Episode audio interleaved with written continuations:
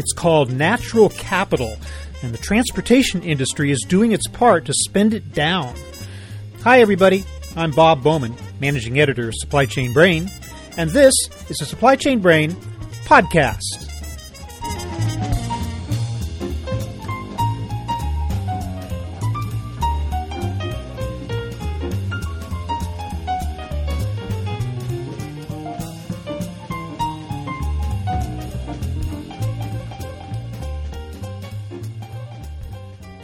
Natural capital. It's just another term for the resources on which we depend for life on Earth air, water, flora, and fauna. A new report from the insurance giant Allianz Global Corporate and Specialty set out to measure the amount at which our natural capital is being depleted by activities related to the global transportation industry. The results aren't pretty. Transportation related carbon emissions have risen by 250% since 1970 and now account for 23% of total global emissions. Today I'm speaking with Chris Bonnet, Environmental, Social, and Governance Manager with Allianz. He'll tell us about the findings of the report, where the biggest damage is being done, which types of transportation are responsible? What are the consequences of this failure to manage our natural resources, both for people and for business? And what we ought to be doing about it. It's a state of affairs, he says, that has led us to a state of critical risk. So here is my conversation with Chris Bonnet.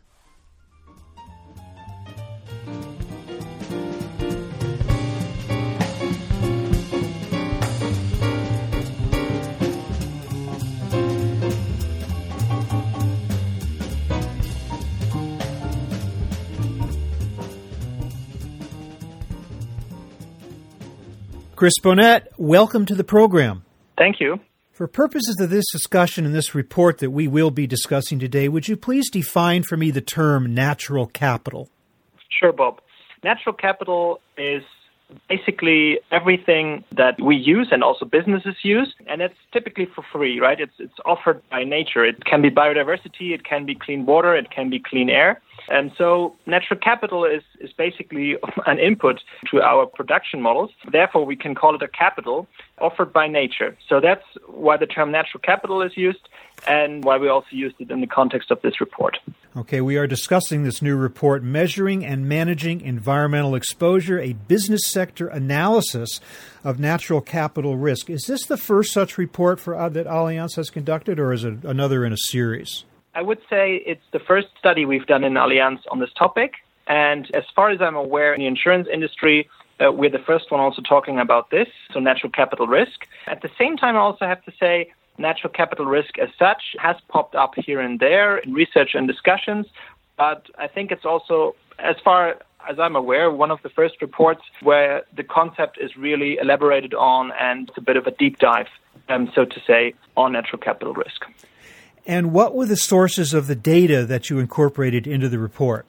So the sources we used were twofold. There was a big data analysis that we did together with MSCI that was really about companies, so what companies are doing in the 12 sectors that we are analyzing. At the same time, there's also been a kind of desktop research element to it, where we, on the one side, looked at, let's say, reports that have been published, let's say, more the academic side. And at the same time, we also did a bit of qualitative research on certain companies, but of course that was limited because of resource constraints. So we couldn't cover a very like, like the same large universe that we could cover for the big data analysis. Total of 2,500 companies, I understand, across 12 industries. Is that correct? That's correct. Yes. So, a number of those industries, I guess perhaps a few of them, ranked as highest in risk exposure. One of them was transportation, which is what I want to talk to you today. But I, I, but I also want to ask you how do you measure, just in a broad term, that a particular industry is particularly high in risk exposure? What are the criteria that go into making that determination? So, what we did is we defined seven criteria that would measure and be a metric of the impact and dependency sector and the companies within the sector have on natural capital. So impact on natural capital or dependency on natural capital. And these seven areas are so water dependency, impact on water, CO2 emissions or greenhouse gas emissions, non-greenhouse gas emissions, dependency on biodiversity, impact on biodiversity, and impact uh, through waste, waste generation. So that has been the seven key aspects we've focused on. This was the operationalization of the concept of natural capital risks. And when you put metrics behind these seven aspects, and again, we did a big data analysis and we did a qualitative review, amending that desktop review, that was what we could use to inform ourselves in how far a sector was exposed, but also in how far they mitigated already these risks. So that's the kind of operationalization of the concept. And when you identify the transportation industry, what are you talking about? What does that incorporate exactly? It incorporates, let's say, all types of land, uh, sea, and air transportation. So we're talking about airlines here, we're talking about shipping companies, talking about transport companies, uh, inland, uh, let's say inland transportation. The scope was kind of the whole transportation sector across all modes of transport.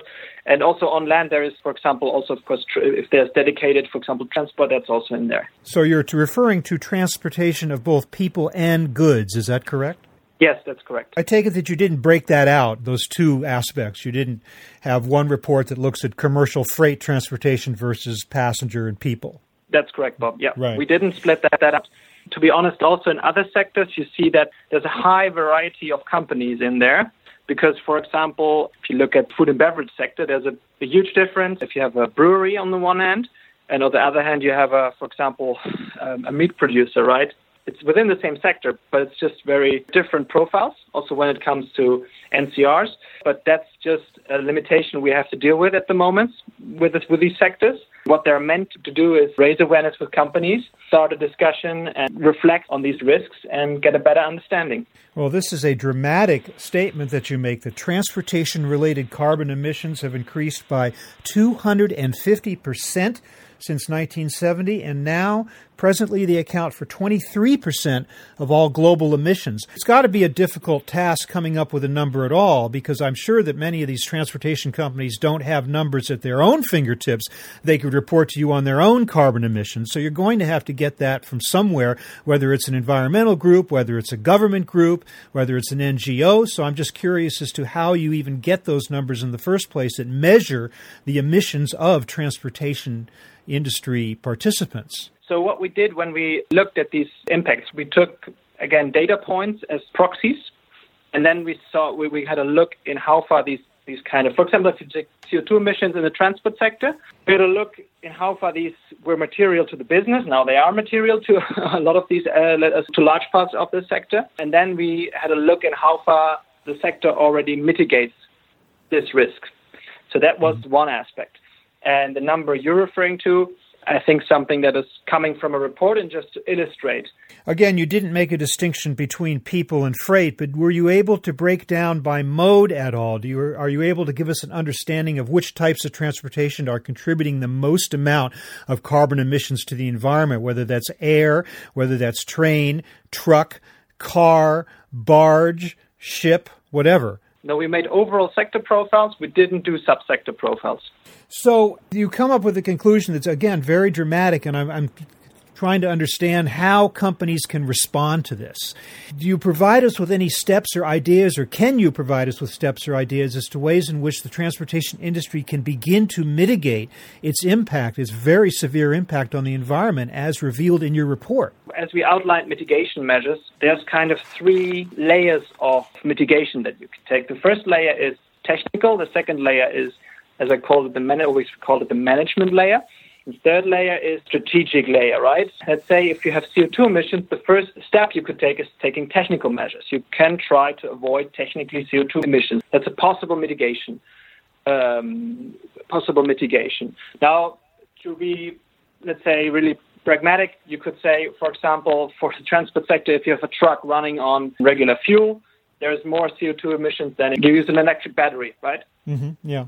So that's one example. If you talk about management, for example, you could, let's say, with a truck company, you could say if we just plan our routes differently, right, and we try to have as little empty trucks as possible. And of course, when it comes to the very strategic level, and that's the highest level, the most difficult one, um, that sometimes also can mean that you say, well, we really have to rethink our whole kind of business model and how we generate our value. And just to give you again an example, It could be if you if you think, for example, there's a discussion here in Germany and about all the diesel trucks going into the cities, and especially mail order, for example, right? And then the idea is no longer to have trucks driving around in the cities and distributing, but much more that they deliver the parcels to a certain point and then get it from there. So, so the whole model of it's not about you know driving around anymore, but basically getting your parcel and getting your delivery from a central point, which apparently saves a lot of emissions in the cities. In order for someone to get to that central point, and pick up the item that's been placed there, that probably is going to involve some aspect of transportation as well, whether it's an individual's car or any kind of other service. So there's always going to be some transportation related energy involved in getting that particular order to its final destination. There's, of course, CO2 intensive modes of transportation and not so intensive. Let's say not mm-hmm. so CO2 intensive modes of transportation.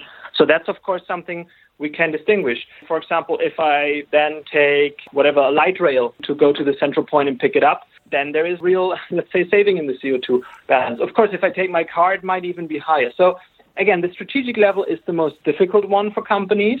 Even for whole sectors, is the most challenging because it means revising the kind of business model. But just to give you an example from another sector, at a certain point, for example, the oil and gas industry, and that's related, they said, oh, it's maybe not about extracting oil and gas anymore. It was the years when BP called themselves Beyond Petroleum and no longer British Petroleum, right? But it was this idea that actually the value add was energy. It wasn't necessarily oil and gas. But just as an example, that you really rethink your model, and for the transportation sector, it's actually to deliver something to someone. But how this is done in the end, and maybe that's what you have to rethink then. But again, with management and technical measures, you can often already reach a lot and gain a lot. Well, those are some steps that transportation providers can take. What about the users of transportation, the shippers themselves?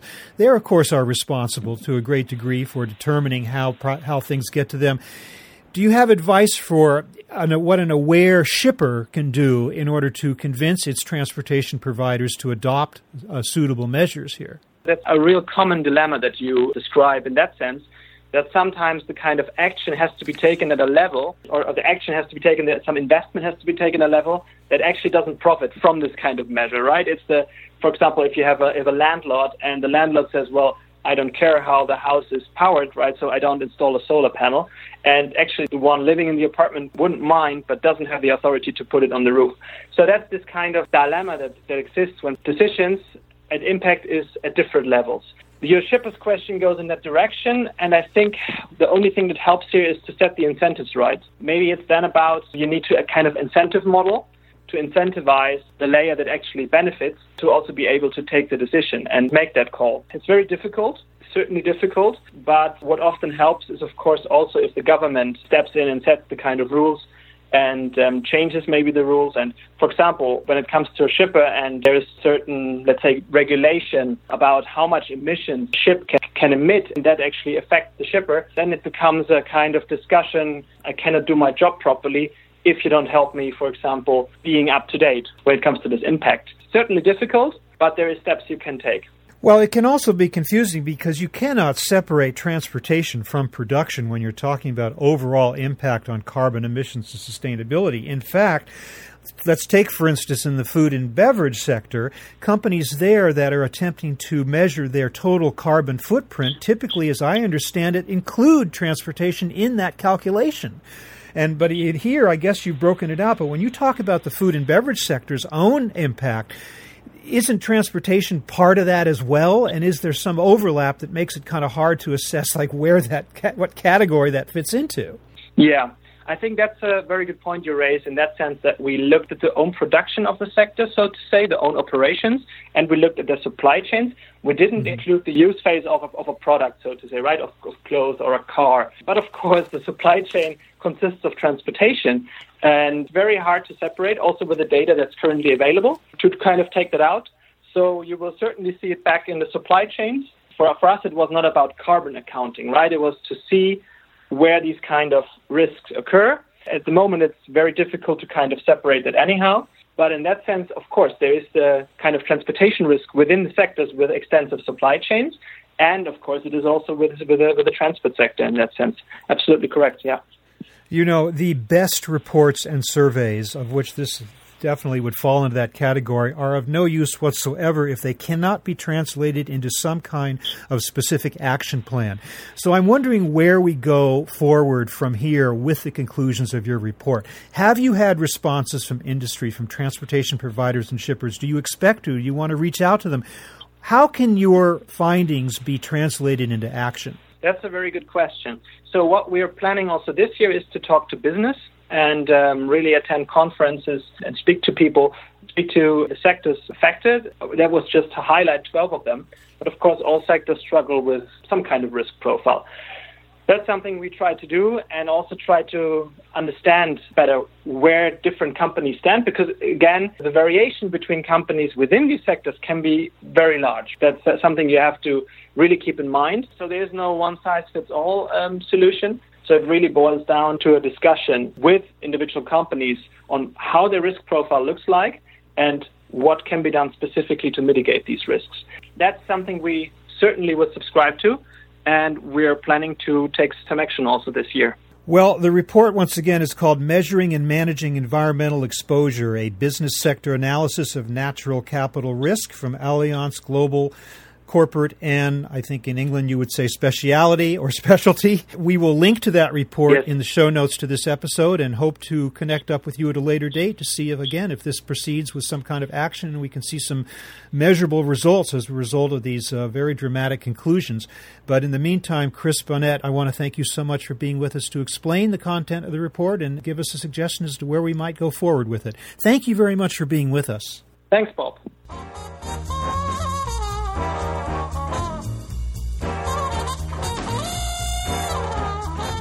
That was my conversation with Chris Bonnet of Allianz, talking about the impact of the transportation sector on our natural resources.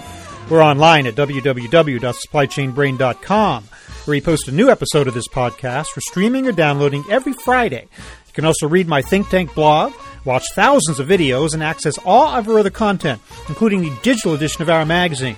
Look for us on Facebook and LinkedIn, and follow us on Twitter at SCBrain. You can also download or subscribe to the podcast on iTunes. Got any comments or suggestions on this or any episode? Email me at rbowman at supplychainbrain.com. See you next time.